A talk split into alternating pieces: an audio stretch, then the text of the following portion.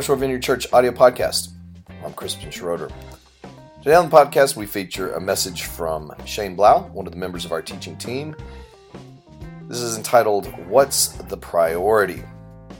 And I apologize for the delay in getting this one up. This was actually from two weeks ago, but there's been a lot of stuff going on these last two weeks and just hadn't got around to it. So let's go ahead and head to North Shore Vineyard Church. Check out this message from Shane Blau. Thanks for listening.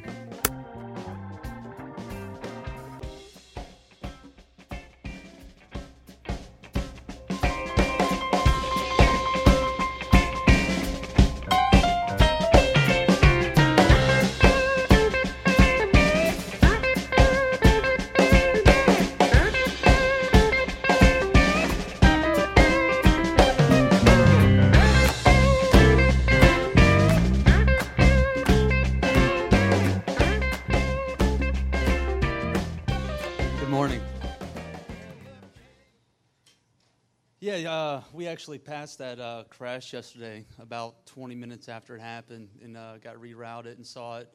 And I've just, I'm not going to lie to you, man, I've had a bit of a black cloud hanging over my head since then just to see something so tragic. So keep those, uh, keep those people in your prayers and their families because, you know, that's the thing about life. You could be having such a beautiful mo- uh, moment here today, enjoying your family and friends and on the other hand, someone else is experiencing such sorrow. And so, you know, uh, you know, having kids, not knowing that, you know, just driving down the interstate, something like that can happen. So keep them in your prayer. But um, when Crispin asked me to speak about this uh, this morning, uh, I was really uh, excited because I had this uh, topic in my mind about the kingdom of God that I've been thinking about for a while.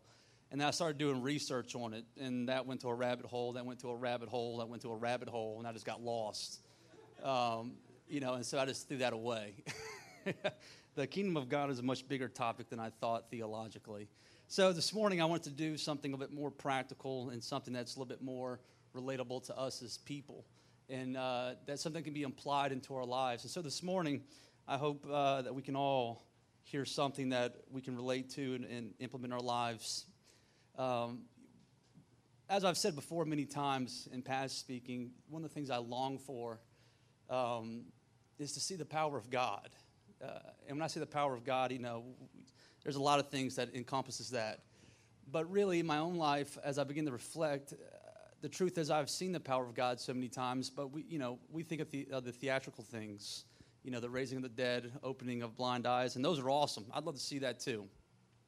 But that is not even the most powerful thing that God offers us, There are these magnificent miraculous miracles that we would all long to see. What he offers us that is so much more powerful It's the simplest of all things. And it's a thing that we all can say, I know, I know, I've heard it. I'm not going to tell you anything this morning that you haven't heard before, but it's the simplicity of it that makes it so difficult to comprehend at times. And so this morning, I, I titled my message, What's the Priority? Um, in, my, in my pursuit at times of wanting to see God work something out in my life, you know, I, I'll I'll do something a little bit different, whether it's praying more, perhaps fasting, perhaps reading my Bible more, meditating more, trying to give something to get a response from God. Yeah? You ever, you ever done that before? Yeah, we all have. Um, and really, what it comes down to is that trying to find a way to, where can, what can I sacrifice in my life to get the attention of God, to get this result? And that's really the process of what your mind is doing when we think about getting something from God and offering sacrifices to God. But this morning, I want to talk to you about really the thing that God has been speaking to me and I've been seeing in my life played out over the last two or three years. Um, it's priority and it's principle. Now, the Hebrew word for principle means first, the first thing that you do. And principle and priority are hand in hand. You know, and there's nothing more frustrating that when you're in a season of brokenness or trial or just questions or just uneasiness to where you don't feel like you're getting a response from God. And then you start throwing, you go to your bag of religious tricks and you pull it out, you, you know, you pray loud, you may pray in tongues, you may, you know, do whatever you do, and then there's just nothing that happens in, in response to that. And then that can, tell, that can spiral you down a bit to a place of depression and uh, faith crisis and, anger with God, anger with people, anger with yourself. But I want to look at two things this morning that I think could possibly help us with this. And so, what's the priority? What does God look of more favorably? Is really the question. Is it loving others, even those who may believe differently from us, or prioritizing right thinking about God? Now, these two things uh, is reconciliation and belief systems. And it's when our belief systems begin to fail and God does not respond to our belief systems that we really come into a place of crisis at times. Belief systems are the reason in this country we have, we looked it up the other day at a teaching team. I think there's something like almost half a million churches in America with different, over 30,000 different denominations. That's fascinating and sad. because, you know, we, we ourselves as a Christian nation, you know, you, you, you'll see the American flag and the Christian flag in most places. And, you know, it, we, we just think we, we've got this thing figured out. We are the best and brightest, and we are. We have a great culture, great people. But our belief systems have become God in so many ways that it causes division among believers themselves. And then we judge the world, but we're not participating with the world because we say they don't believe right, so they deserve what they get. God does not bless this people. God created us, us in His image and likeness. And I keep going back to, I know my last message I spoke on love, and you're never really going to hear me veer too far off of that. Um, but I want to look at a few scriptures this morning to, to kind of help you see what I'm talking about. One is in First John. It says, We know that we have come to know him if we keep his commandments. Whoever says, I know him, but does not do what he commands is a liar. And the truth is not in that person. But if anyone obeys his word, love for God is truly made complete in them. This is how we know that we are in him. Whoever claims to live in him must live as Jesus did. I, you can't, I, I can interpret that for you. It's pretty straightforward. If we claim to know God and we say that we love him and that we are in him and we belong to him, we must be in his likeness. And being in his likeness is not perfection, it's not complete holiness. Uh, it, you can be incomplete in the process of being made complete. But it's the pursuit of that completeness in Christ that brings us into right thinking, right prioritizing of our belief systems. So, you know, and again, I'm not a, you know, I'm, unlike Crispin, I'm somebody, I'm an outward processor. So many times I'll say something and I like trigger something else off of my mind that I'm like, maybe we need to talk about that too. So take this this morning as, you know, I, I want us together as a body, as a community of people, to see the power of God in our lives, which is the manifestation of His love. Because His love, when internalized, heals, it cleanses, it restores, it gives us the ability to walk through trials and tribulations, but never lose heart nor peace. But we discard that as that's not power, that is power. Talk to someone who struggles with depression, struggles with broken heart, nothing, medicine, joy, spending money, shopping, buying things, accumulating doesn't heal anything that is working under the surface of us. And so, really, what God's priority for our life is, is one, that we know Him, and two, that we begin this process of reconciliation, allowing God to reconcile us and through us. This is a participatory place to be. This is where we participate with God on a daily basis in honesty. So, if it's to live like Jesus did, then I have to ask myself a very simple question next. Then, what did Jesus prioritize?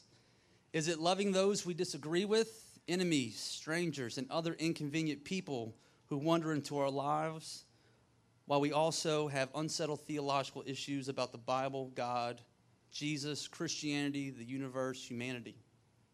Or is it focusing our energies on establishing and maintaining and defending sound doctrine to the extent that we either do not have time or it does not enter our mind to show loving kindness to others? Or we justifies justify uh, sacrificing, loving kindness, and the efforts to establish and maintain and de- uh, de- defend proper thinking. It's on the bulletin. I know it's a lot. You can read it. But those are very two important questions. What does God want from us? You ever feel like that? You just throw it up, throw your hands up. God, what do you want? What do you really want from us?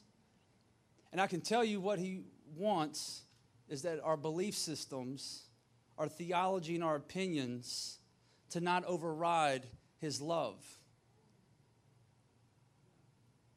I know it's not profound, but I promise you it's important. I promise you, if you get that, it's important.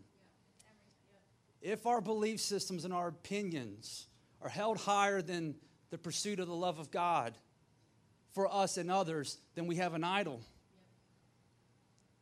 We have a false religion, a false image of God. And the likeness, as we begin to walk out this life in these belief systems, our likeness, we have a voice that sounds like God. We have a form of godliness, but we're denying the very power of the gospel because we're walking away from the likeness of Jesus. But certain with our convictions of our belief systems, bringing destruction and division to the tune of 30,000 denominations. There's one body, there's one head, there's one Christ. And we find ourselves in really a mystery. I mean, it really is such a mystery. I mean, this is so big and profound that we must approach it with, with, with a seriousness just like you would the seriousness of approaching your wife, the person you're going to marry, approaching the idea of raising your children. I want to give you a, a, simple but a very clear picture of what I'm talking about. That would probably help sum this up some. It's in Matthew 5 23 through 24. And Jesus is saying, So if you are presenting a sacrifice at the altar in the temple, and you suddenly remember that someone has something against you, Leave your sacrifice there at the altar. Go and be reconciled to that person. Then come and offer a sacrifice to God. You know, uh, I'm going to give you a little quick story about a few weeks ago. I got to experience this firsthand, kind of. And I, someone very dear to me, we had a very stark disagreement. Um, it was pretty black and white. Um, and I had to make a decision to, to do something that I didn't want to do. Um, in making that decision, uh, my belief systems rose up over uh, the belief of what Jesus told me to do, which is to reconcile.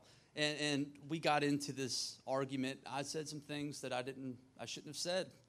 I wanted to cut them the way they cut me. I want them to feel the pain that they caused me, and I felt pretty good about it, honestly. Um, until I got to church. um, but you know, I'm sitting out in the audience and we're getting ready to do communion. One worship that was it was really hard.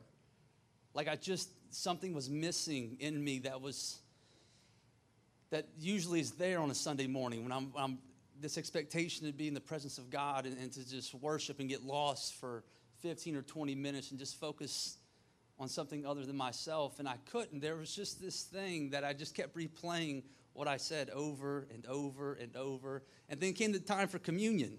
That was awful, you know, because I'm like, here I am, you know, I'm, I'm about to go up here and do the ceremonial deal, and it just didn't feel right. And really, when I walked away from that Sunday after all that happened, I, I spoke to my mother. It was a family member, of course. Um, and we talked it out, and I had to write a pretty long text to this person, clear, truthful. Um, and w- once I expressed and I apologized, and I realized that I, I had done wrong in the situation. Maybe it wasn't the same elevation of what was what the, the original problem was, but I did wrong. And I came to a point of almost breaking a relationship over something that's an object.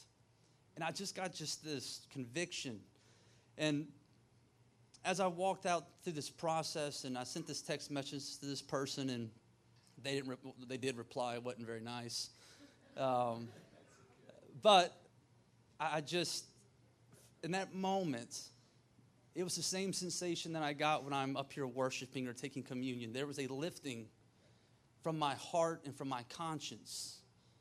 And I'm going, I'm determined this situation will be reconciled. It may take time. But that's how serious God takes this. This is not just some flippant thing that we ignore. Relationships and love and community and unity are the foundations of the teachings of, the, of Jesus Christ and the foundations of the kingdom.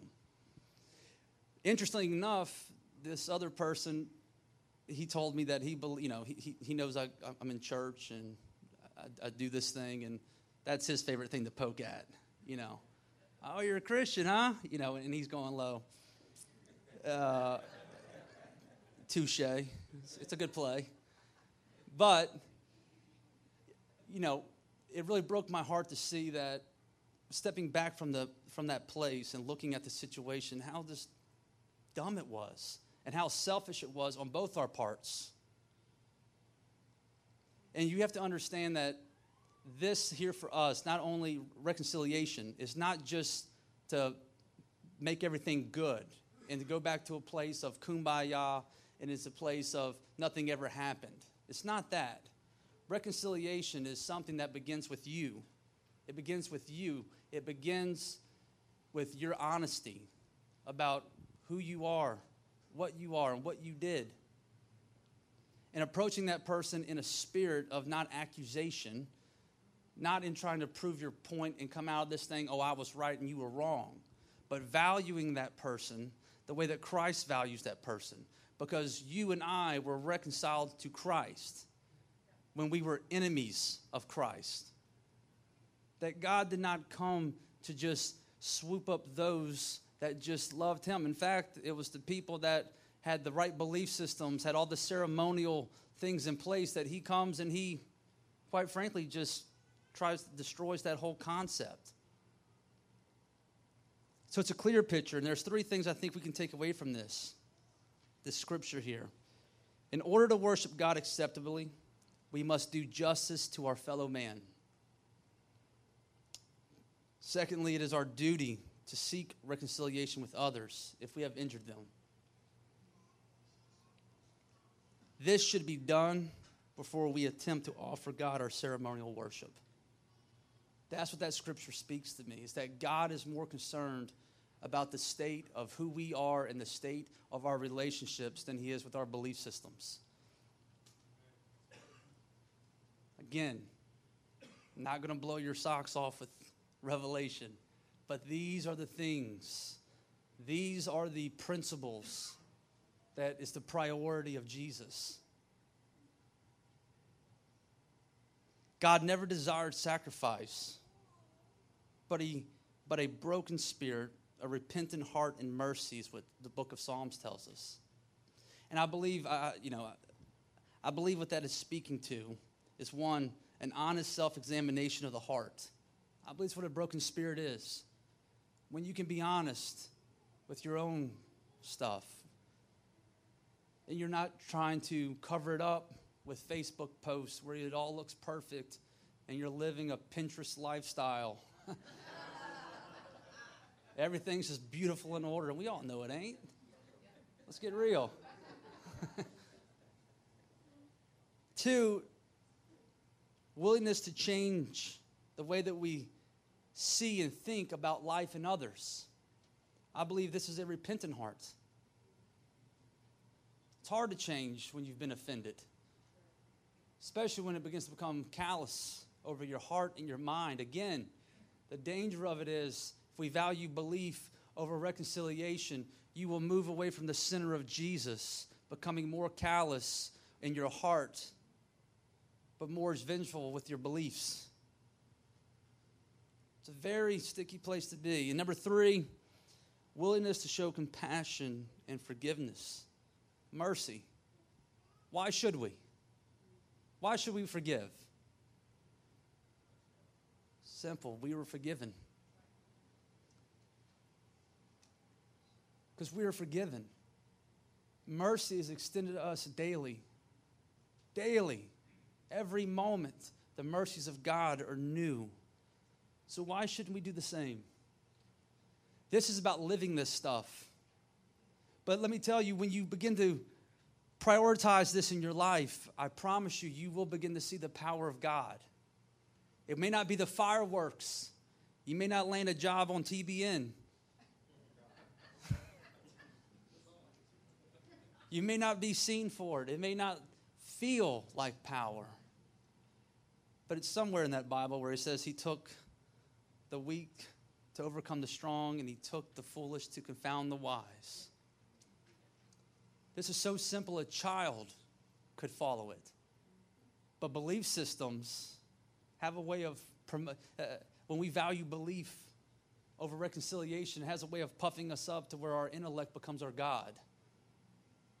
And this pride begins to brew and breed. And you win a few arguments, you get a few knocks in your belt, and you feel good. And it empowers that even more. And all the while, you're moving further, further, further away from Christ. I don't care if someone's evangelical, I don't care if they're Presbyterian. I mean, there's 30,000. I'm not going to name them, folks. I don't care. We're people. We breathe. We want. We need. We desire. We're all the same.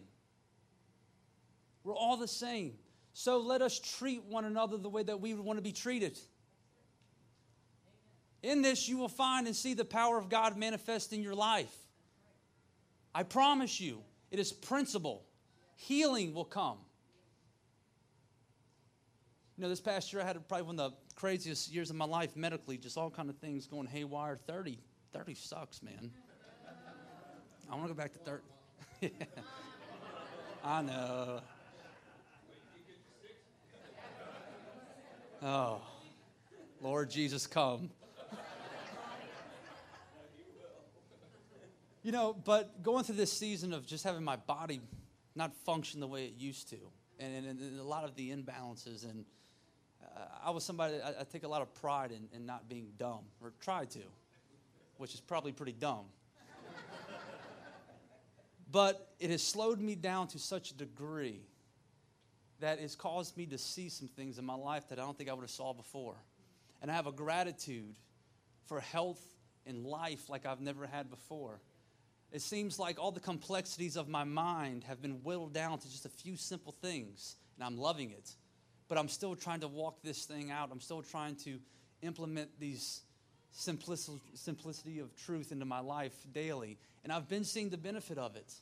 I've been seeing restoration in my body. I've been seeing restoration of my mind. I've been feeling an energy of simplicity that, that is more compelling than, than the high that I lived on, of that constant, distressful place of rocking and rolling and going. Following Jesus requires us to receive and accept and develop a life of love and truth. It requires it. You will not get around it, and if you do, just enjoy the ride.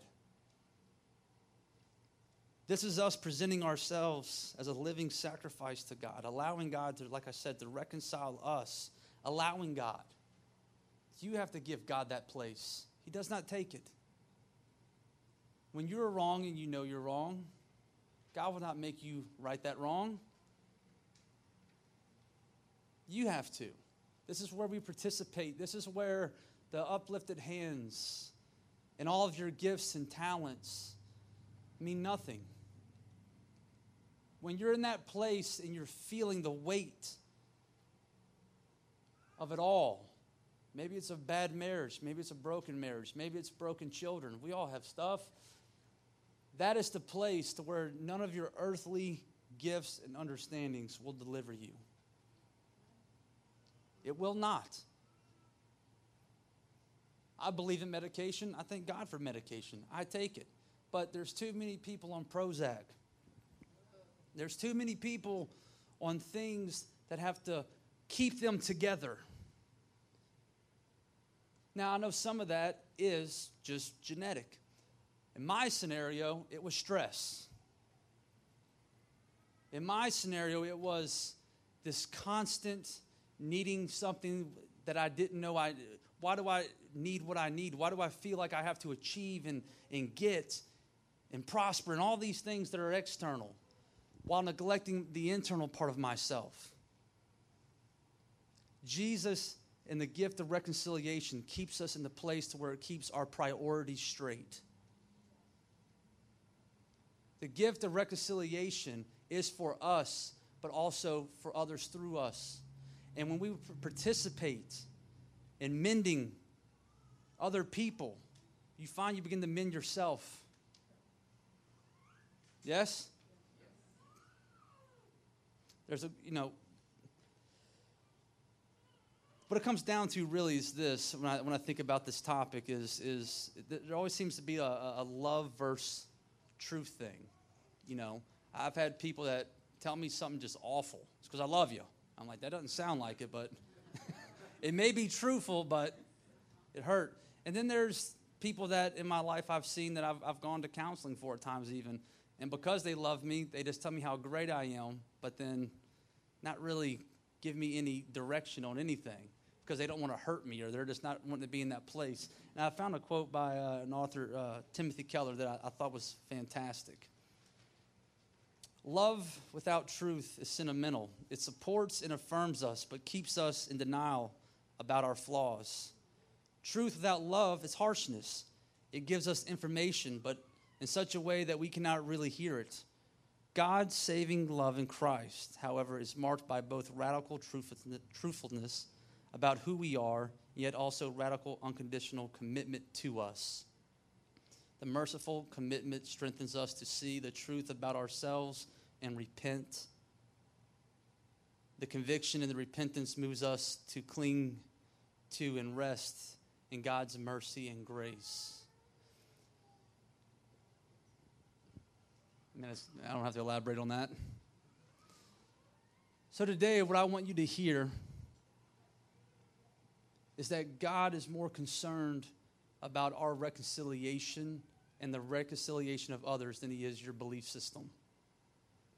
In this room, we all have different beliefs to various degrees.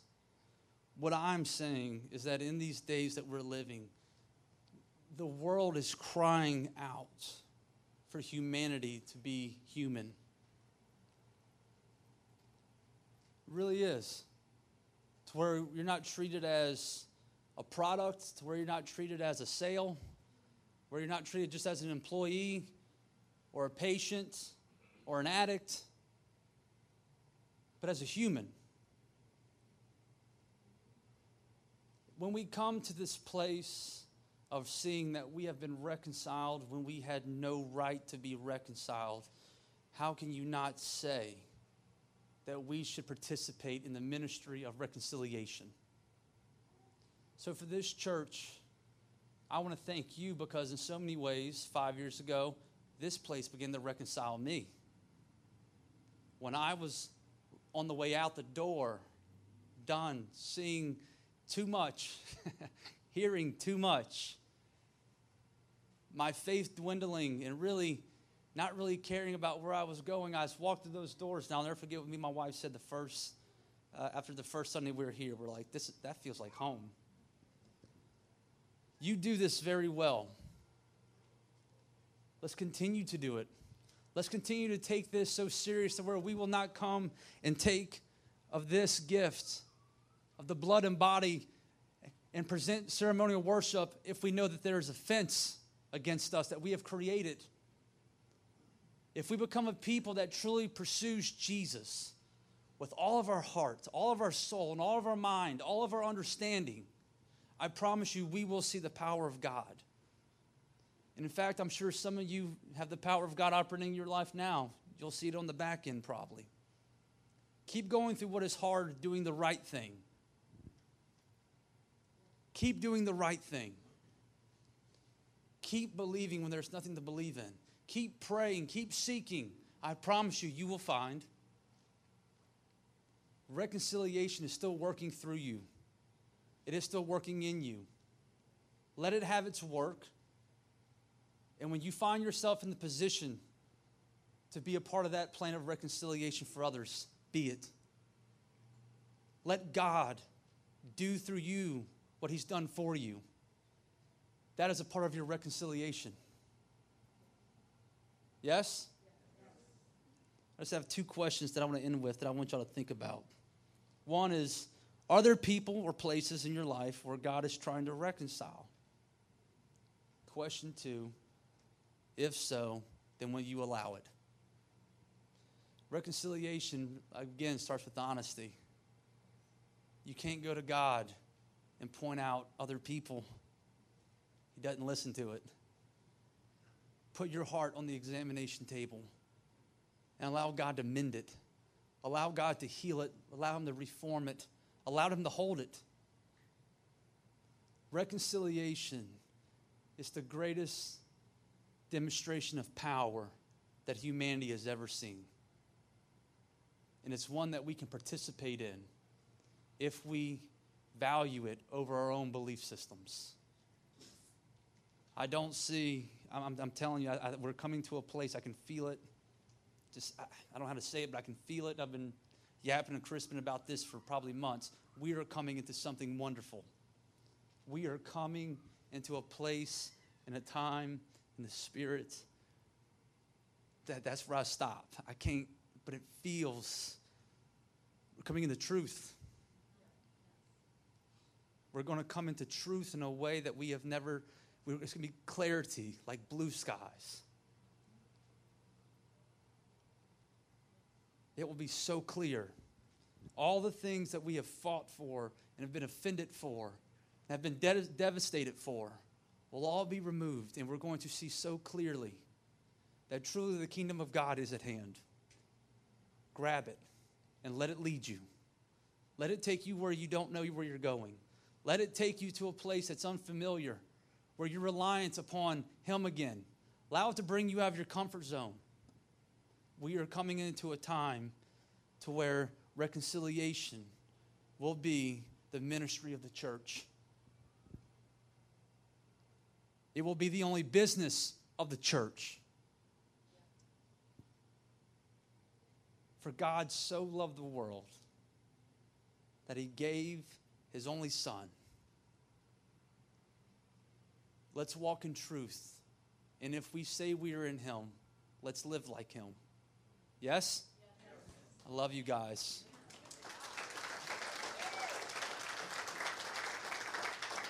Um, before I dismiss you, I am going. I, I want to pray over you guys. I, I just want to pray a prayer as a group this morning. Um, and, if, and, if, you need any particular prayer for anything, uh, I'll be up here this morning. Crispin will come up. Let's pray with you. Um, Father, I thank you for your body. I thank you that you included us in your body. Father, I pray that you would open our eyes and illuminate our eyes to the understanding of Christ. I pray that we would allow you to reconcile our hearts, our soul, our body. And I pray that we have a willingness to allow you to do the same through us for others. Lord, we love you and we thank you that at, we ourselves, we know our own junk, we know our own deceit, we know our own selfish motivations at times, and we thank you that you do not count it against us. I pray that we would understand your priorities and your natures this week as we go along. Bless your people, Lord. In the name of Jesus, amen. You're done.